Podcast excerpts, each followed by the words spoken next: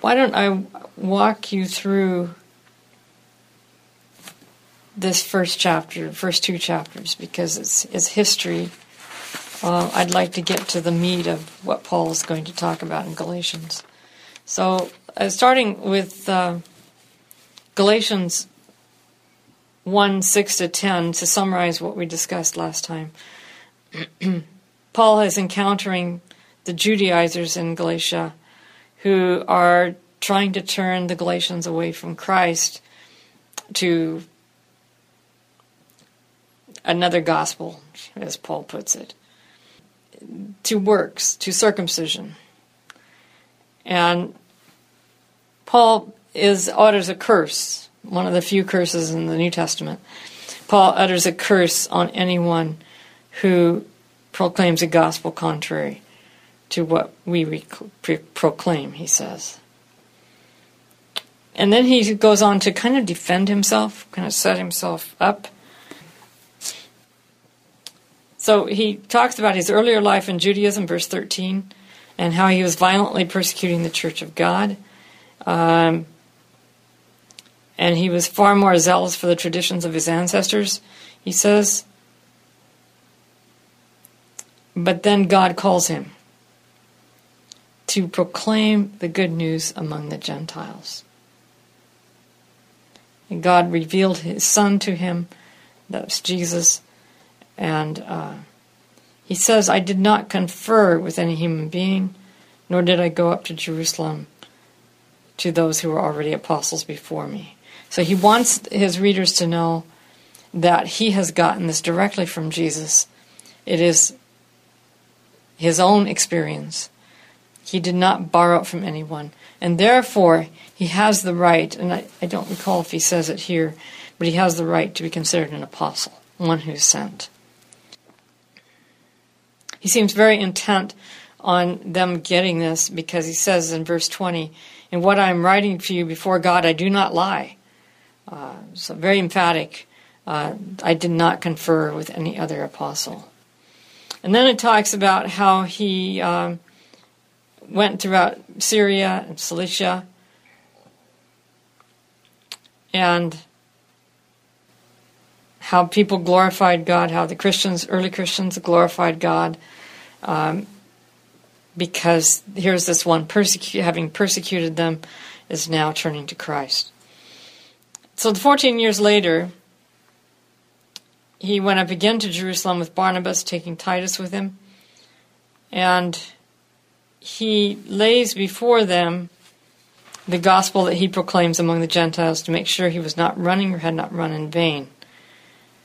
And he talks about how Titus, who was with him, was not compelled to be circumcised. But because of false believers, verse 4, secretly brought in, who slipped in to spy on the freedom we have in Christ Jesus, imagine being followed to the restroom to find out uh, if you have been circumcised or not. That seems to be what he's alluding to. Mm-hmm. He then talks about his uh, conversations with the leaders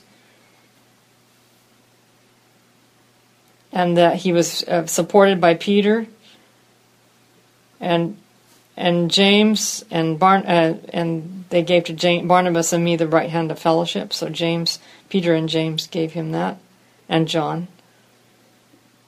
And so they agreed that Barnabas and Paul should go to the Gentiles and they should go to the circumcised. Then he talks about opposing Peter face to face at Antioch. And other Jews joined him in the hypocrisy. Apparently, he refused to eat with the uncircumcised and ate only with the circumcised. Only when the Jews showed up. Yeah. And only when the Jews, yeah. And uh, so he said to Cephas before them all, If you though a Jew lived like a Gentile and not like a Jew, how can you compel the Gentiles to live like Jews? So he really called Peter out. And then he goes on to defend himself in this act. And I think that's where we ought to start, is verse 15.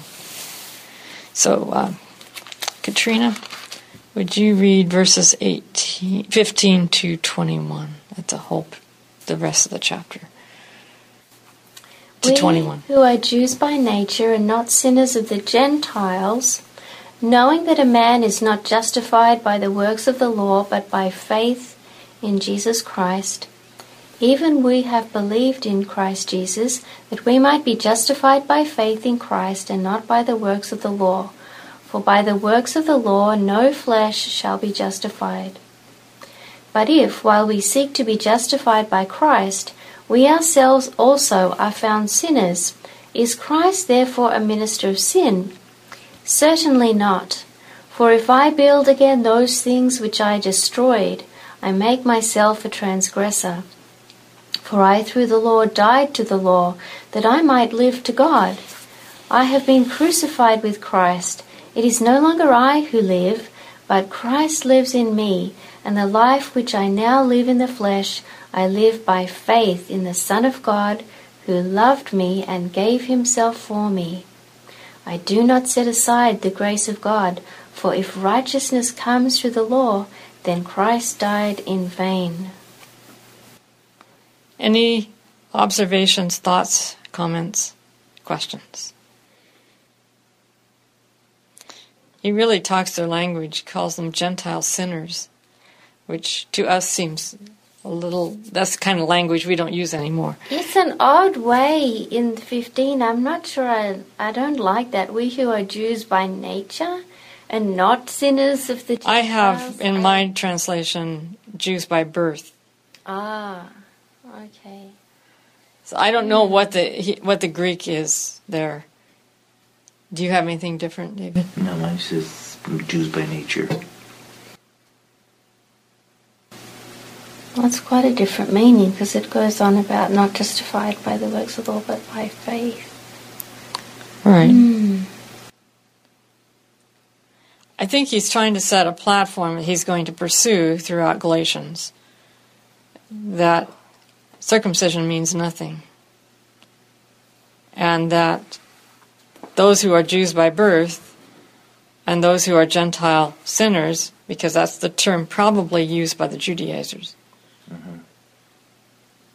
all are justified by faith or through by grace through faith. It doesn't.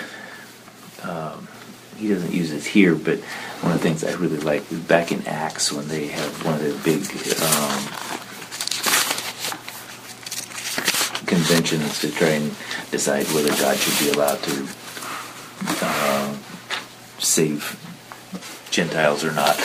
Um, when Peter gets up and rather than saying, "Look, they, you know, the uh, Gentiles or Samaritans, whoever, can be saved the same way we do," he flips it around and says that we as Jews are lucky enough that we can be saved the same way the Gentiles are.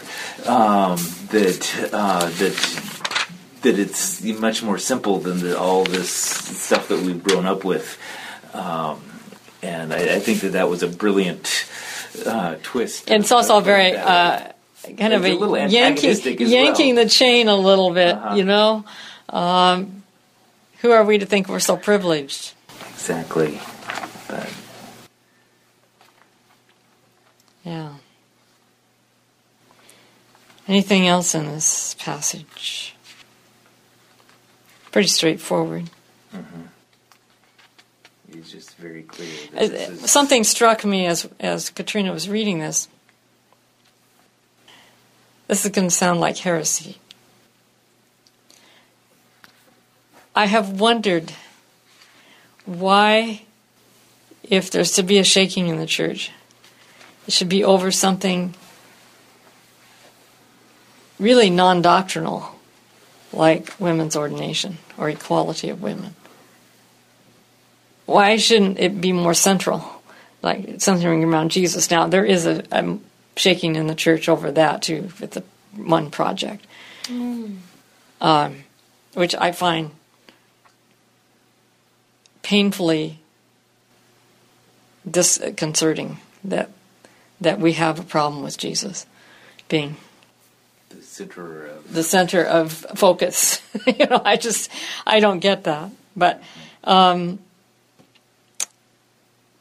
nonetheless, the the one that seems to trump everything is this this issue that is threatening the very organizational structure of the church in a sense. I mean, we have compliance committees because of it. I think as a direct direct result, and they decided to swoop in everything else uh, into the basket, but really it started with women's ordination. And I wonder if if I were alive and a Jew, Jewish Christian in Paul's day, if I would wonder the same thing about circumcision. Except that circumcision, in a sense, was more central to a Jew because it was a sign of the covenant. So you remove the sign of the covenant, you're like you're breaking the covenant. Yeah.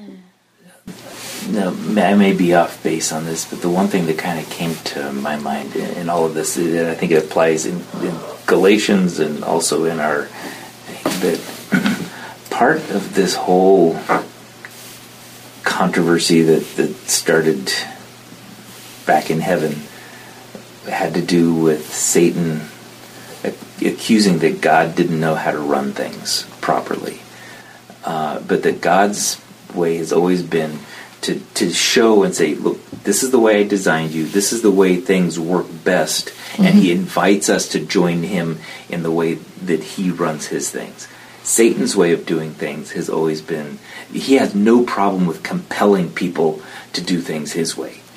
It's um, a power grab. It is, mm-hmm. and so it's been a it's mm-hmm. been an issue of, of power and the and and the use of power that God mm-hmm. uses His power for the benefit of others, Satan uses his power for the benefit of himself. Um, and that here in, in, in, Galatians we see kind of that same struggle back and forth as to, okay, how, how does this work out? How do we, okay, if we have some, some power or whatever, are we using this to force people to do things the way that we like it to be done? or do we allow people the same freedom that God gives all of us uh, in this whole process? Um,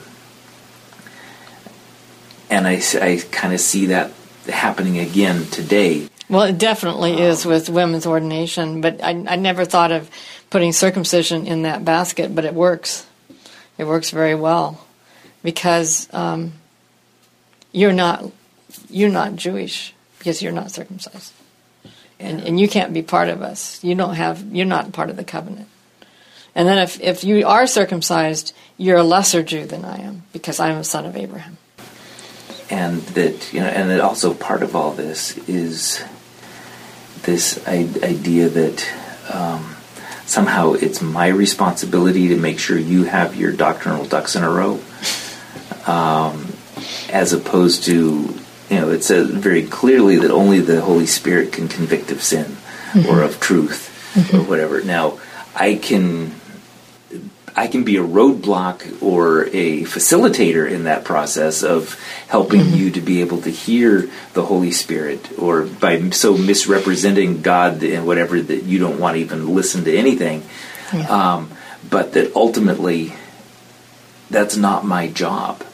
Right. Uh, you know, my job is to do whatever I can to help um, make things as easy as possible for you to hear the Holy Spirit and let Him decide in what order uh, issues need to be addressed and in what way and and mm-hmm. what and, and how and and uh, to even disempower us further and get us off the power model we, there's not a thing we can do to save ourselves correct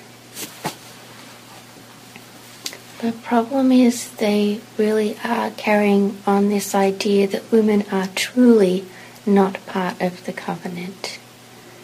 They're not worthy. They're only through their husbands. Yes. Or, or through men. Yes. They're not truly members of God's kingdom. God's yes, you're allowed in, but you know. Yeah, you're like the Gentiles. Yes. The Gentile sinners. Get that? you know?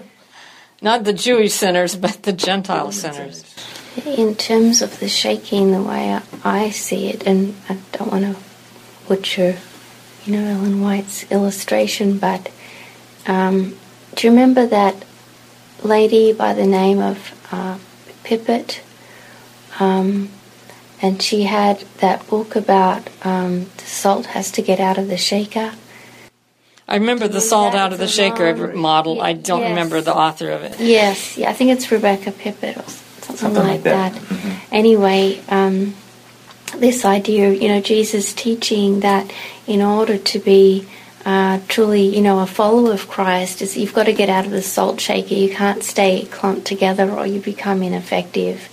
Um, and it goes with, you know, Jesus teaching about salt being effective, you know, getting into all the food and, and, and, and seasoning and, you know, helping the flavors to come out.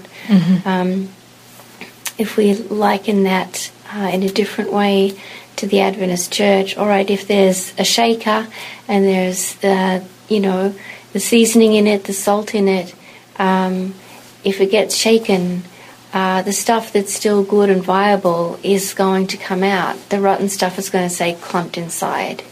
So maybe we don't need to worry so much. Oh, we'll see that they're gone. Well, maybe God has a more freeing pur- purpose for that person to do more good, good in the world somewhere else.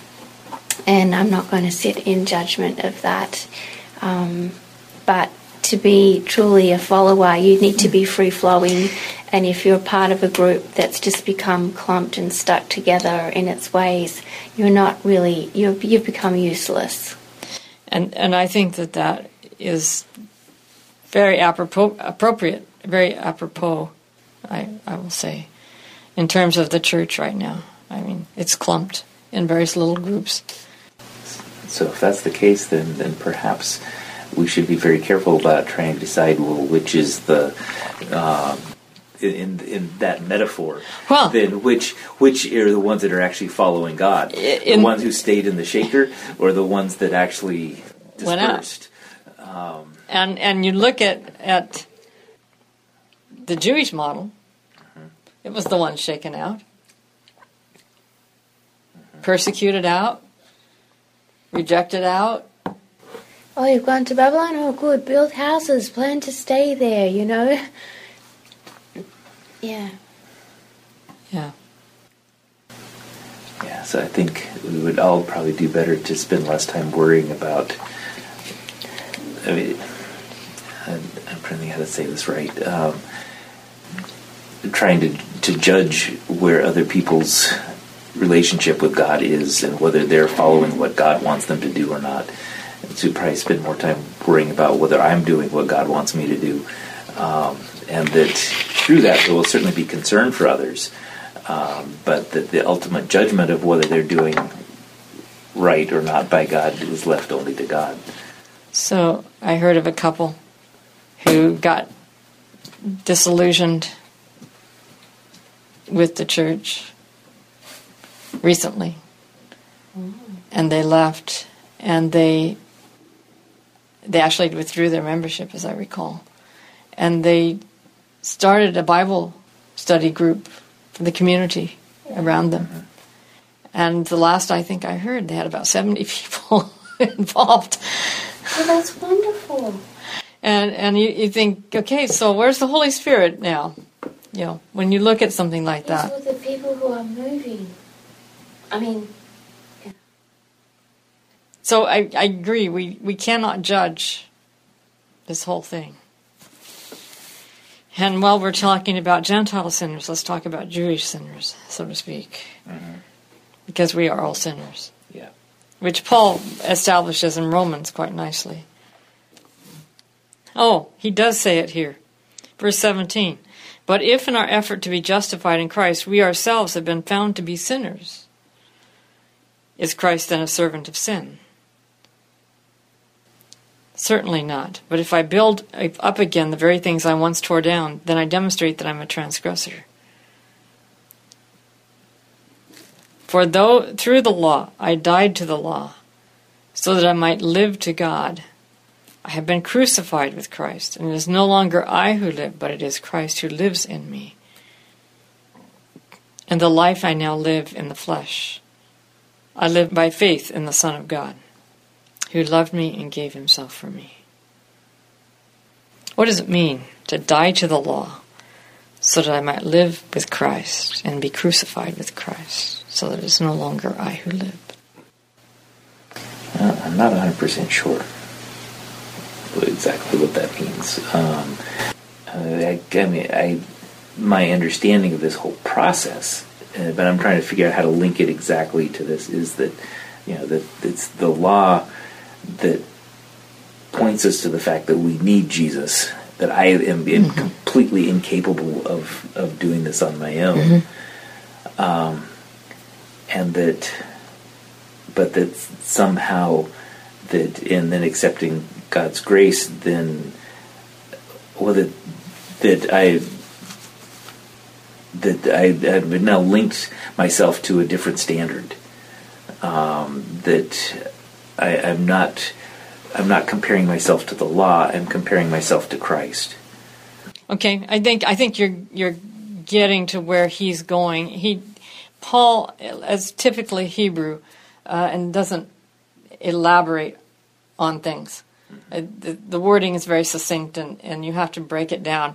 I, I think if we added the phrase "the died to the law" as a means of salvation or as a means of justification, right. or as a means to anything with Christ, right. uh, I think that's what he's talking about. For through the law I died to the law. I skipped that verse because he realized by looking at the law that you doing it by the law just wasn't working. Right. It wasn't getting him anywhere. And but and, and even worse than that though is the fact that when we use the law as our end all be all, it's too easy to be able to start working in loopholes and workarounds and and what all. We pick and choose what we want to. Okay, and, what is naturally our bent. And so yeah, and so if I'm if it's real easy for me that you know I, I don't I'm not tempted to rob banks or whatever, then mm-hmm. uh, then I assume well then that's what's most important to God, uh, and so I'm really good bank. that I don't rob banks. Now the fact that I may you know gossip and talk uh, bad badly about my neighbors and other people or whatever behind their backs and you know other things that would be whatever, but then I will. That's but that's not nearly as important as the fact that I haven't killed anybody, um, and so then I assume I, in my mind, I just order things as the things that I'm stronger at are the things that's most important to God, and the things that I haven't. Well, He'll just kind of wink at that. That's not as as, as big of a deal. Um, but that you know, we kind of forget that, you know, the, the law came as a way of God trying to trying to help the children of Israel and the world as a whole to have get some kind of glimpse as to who he is and how he works. And so this was just kind of some if you really think about it, the law is really like the, the bare minimum requirements for uh, healthy human interactions. I mean, basically, don't kill each other, don't steal their stuff, don't lie about them, uh, take care of each other. You know, th- this is just some, it's not that high of a bar, and yet we still can't really get over it. But nonetheless, that, um, so you know, Moses comes back to the children of Israel and says, "Okay, you know, God wants us to be like Him, and God is love." And they're kind of like, "Well, what does that mean?" Uh, and so this is like, okay, well, here's some examples of what love looks like, but it's really just kind of a shadow of, of who God is. It's just sort of the outline. Um, mm-hmm. And then mm-hmm. it wasn't until Jesus came that you actually got to see, oh, so that's what this was a shadow of. Like, yes. Um, and that that's how he's the fulfillment of the law is right. because he's really the what this was all based off of and so and it, we really need to kind of pull things back and say okay actually the law isn't the end all be all it's christ that he's the standard not these rules. And and it's he but but it isn't just that he's the standard he's the one who empowers us. And, and it, the empowerment comes through that intimate connection with his love uh, Right. that intimate response. And and I'll, I'll tell you how this works in my life. Uh, I was thinking of this as as we re- as I read it. I grew up in a very legalistic background yeah Uh, the 1960s was a very legalistic time in the Adventist Church, and I grew up in a, in a region in Oregon that was probably the most legalistic of the legalistic at that time, except for maybe, Maybe Southwest Michigan. yeah, or or maybe uh, Uchee Pines and some other places. Maybe I shouldn't mention names. I grew up at Laurelwood Academy, which was a conference-owned school, and it was a co- Adventist community. Everybody around us were Adventists. What we didn't know is that there was a pedophile ring in the of Adventist men in in the community. I never knew this until um, until a few years ago. One of my childhood chums came out and said my father was a pedophile, and he was part of this ring. And she opened a whole can of worms, and I was like in shock. It was just utter shock because my mother let me walk from the time I was about six all over the place, and I could ride my bike. Exactly. Once I got to ride my bike, I could ride my bike uh, all over the place um, because she didn't have a clue. I wasn't Um, even allowed to play in the backyard unless you're a different generation than I. uh, Anyway, so I was I was raised, but I was raised in this very legalistic environment, and legalism always masks the rotten and the terrible that's going on. It's like the witches' black Sabbath in, in Hawthorne. Haw, Haw, you, you familiar with Hawthorne's literature? Hawthorne. Hawthorne was an American author, and he wrote in the what the 1800s, and he wrote about the Puritan community, which is a very legalistic community, and how they had their witches' black Sabbaths. I think the name of the work I'm thinking of is John Goodman Brown, and and John Goodman Brown was kind of an outcast in this community. He didn't buy that whole charade of legalism masking just really awful things going on. So that's uh, that. In a way, that was the kind of community I grew up in, and when I was converted, all that changed. Christ became the center. I began to understand the law in its proper perspective, but even now, especially as I'm getting older, it's easy to get flashbacks into that old legalistic past. And I have to start saying, now, wait a minute, why am I concerned about this in this way? Like, I've always been fairly careful how I keep Sabbath, but for the right reasons after I met Christ. Sometimes I start worrying about, okay, I better not do that, I better not do that. And I find myself slipping. And then I think, why am I doing this? Well, it's because I've been so busy, so caught up in everything, that my relationship with God, my relationship with Jesus, has begun to get strained. And what I need to do is go back to the relationship, back to Jesus, and get mended, rather than trying to, oh, I got to do that, I can't do that, and I've got to do that. So, I think that is maybe what it means to die to the law and live to Christ and to be crucified with Christ. Now, what does that metaphor mean?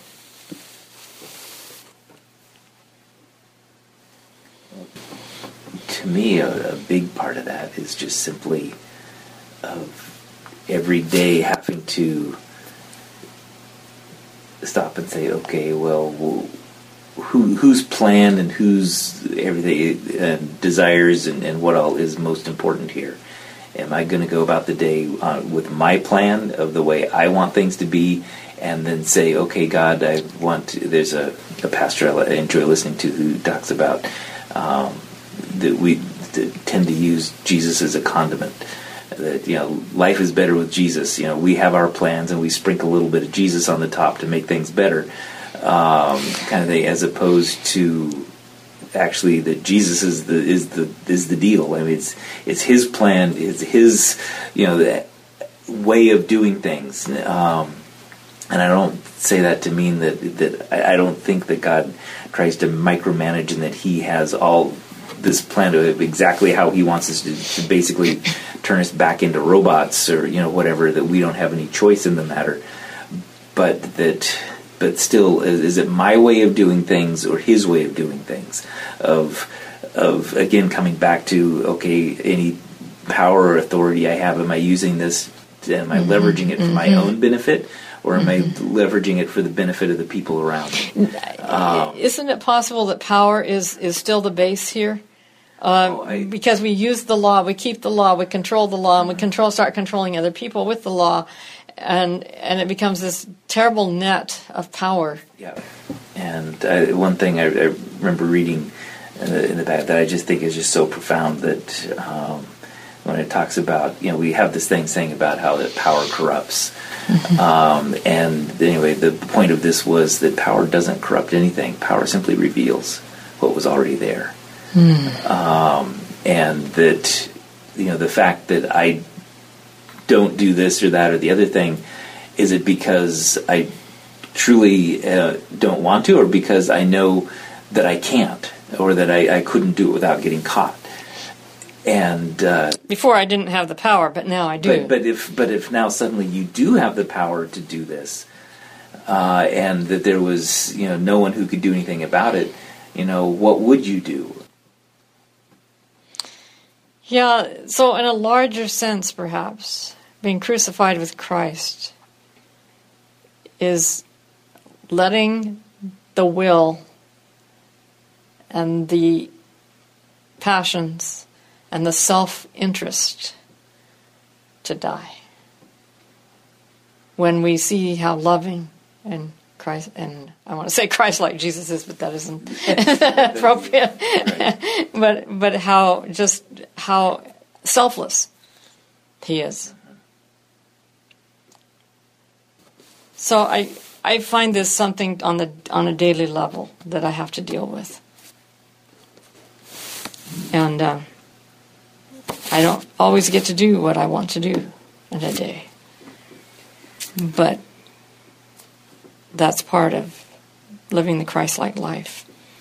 And what helps me to do that motivationally is to actually listen to music like Embrace the Cross and um, Broken and Spilled Out by Steve Green.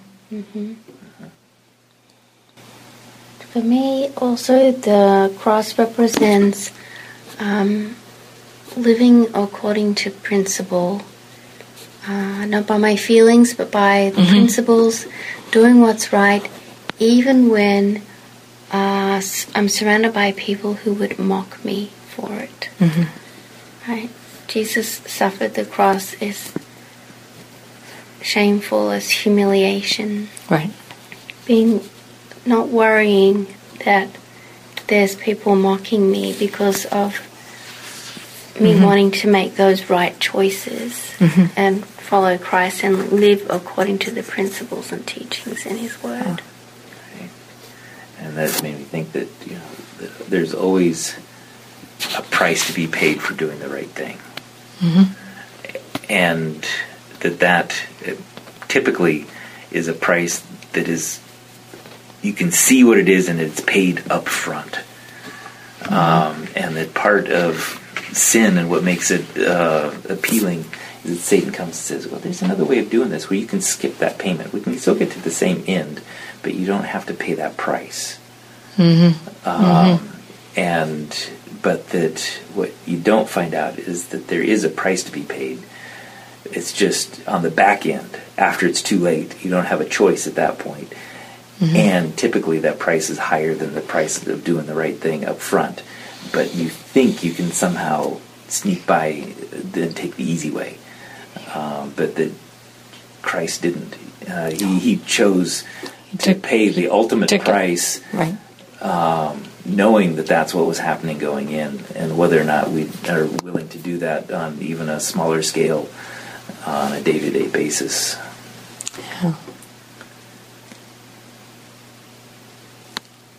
Anything else here? So the life Paul now lives, he lives in the, I now live in the flesh. I live by faith in the Son of God, who loved me and gave himself for me. How does faith change this picture? Well, and I think the key to that has to do with the fact that recognizing that it was that it was God who, who loves me. And so that's mm-hmm. why I'm willing to put my trust and, and, faith into Him because of the way He's shown. And if I'm trusting Him, I'm letting Him have the wheel. Mm-hmm. And I'm not fighting for it. Fighting for it is trying to take the law and do it in my own strength and my own way, my own way. But taking, letting Christ have the wheel. We're in a journey together and I can do better what He wants me to do with Him at the wheel. But I can't do that unless I trust Him. And, and really, anything of the law is a substitute for trust. I don't know if you saw the article by, I can't think of his name all of a sudden. His last name's Johnson, Bill Johnson in Spectrum online. Is it recent? It's recent. Um, he talked about the evangelicals, the right wing evangelicals, the Adventists, and the current situation. And he pointed out that the reason, oh, and Donald Trump, and the reason he says that the, the right wing evangelicals voted and supported Donald Trump is because they were afraid of Hillary Clinton. And they really believed that if Hillary Clinton was became president, that the morals of America would completely go downhill and there would be no no stopping place. There'd be no recall, no no back to order. Past the point of no return. Past yeah. And that's that fear is is the opposite of trust that fear is why we can take the wheel and then we want to legislate everything and make people get in line. And uh, so Bill Johnson went back to Philip Yancey's book in the 1990s that he wrote, in which he suggested that the, the at that time you had the moral majority and the religious right. He suggested that the evangelicals who were part of that had gone to ungrace instead of grace. So that's a, that's an example in a, in a larger scale and something that impacts all of us in America because it is our human tendency that when we lose our faith in God and we become frightened of what's happening instead of being willing to pick up the cross and follow Him, uh, we adopt a, a political agenda and move out in the world to try to control our world. Um, historically, when the church has lost the power of the Holy Spirit, it's turned to the power of politics to try to achieve the same end. Mm-hmm. Internally and externally. Mm-hmm. Yes. Mm-hmm. Yes, within the church, outside yeah. the church. And it's usually historically been the case that the church reaches out the hand to the to the political scene and tries to control it, rather than right. the political scene trying, trying to, control to, control the church. Yep. And maybe that's why they're having success because the First Amendment says that the state shall not prescribe, but it doesn't say the church shall not control the state. Right, and and the fact of the matter is, you know, that, that each and every person, you know, who is in power in politics or whatever, has their own worldview, their own morals and principles and whatever that they filter everything through. And so whether you're a Christian or a Buddhist or whatever, I mean that is going to be filtered through that. There's no way of separating that out. At some point, though, it, it does run the risk of then suddenly becoming a, a state mandated religion mm-hmm. or whatever. If mm-hmm. I think we're I think we're headed that way. Unless miraculous changes come, but they will be short lived if they do. I think the trajectory is pretty solid. I don't know how they're going to stop all those shoot ups. It's so terrible. These young men, I think it goes back to this entitled young people mentality, generational mentality. As somebody linked this last one, one in El Paso, I believe, to someone who was really part of them more than, um, I can't think of the general term, the neo-Nazi, the white supremacists, the white supremacists, that he was really engaged in that. Yeah. On the other hand, the one that was uh, back in Ohio was a devoted Elizabeth Warren follower, and so you know, how much are you going to really subscribe saying, you know, It's about basic values and Right. attitude towards life. Yeah. I have the right to take away other people's lives. because I'm angry? It's, it's a basic whatever. attitude, regardless of the ideology. It's an, I'm not familiar with Elizabeth Warren. I know I, I, the name is is familiar, but I'm not familiar. I, I've forgotten what she stood for. I, I knew at one time, but Uh, well, she's a pretty liberal Democratic. Isn't she gonna run for she's, she's running for president. oh, she is. Oh, Uh, She she's the one who claimed to be of Cherokee background and that got her into uh, uh, the teaching position in Harvard and whatever under the equal opportunity whatever. And turns out she's not. Uh, anyway, but uh, well, the the two ends, the two extremes, drive Right. each other. right, That the liberals, the the extreme liberals, uh, make the the extreme um,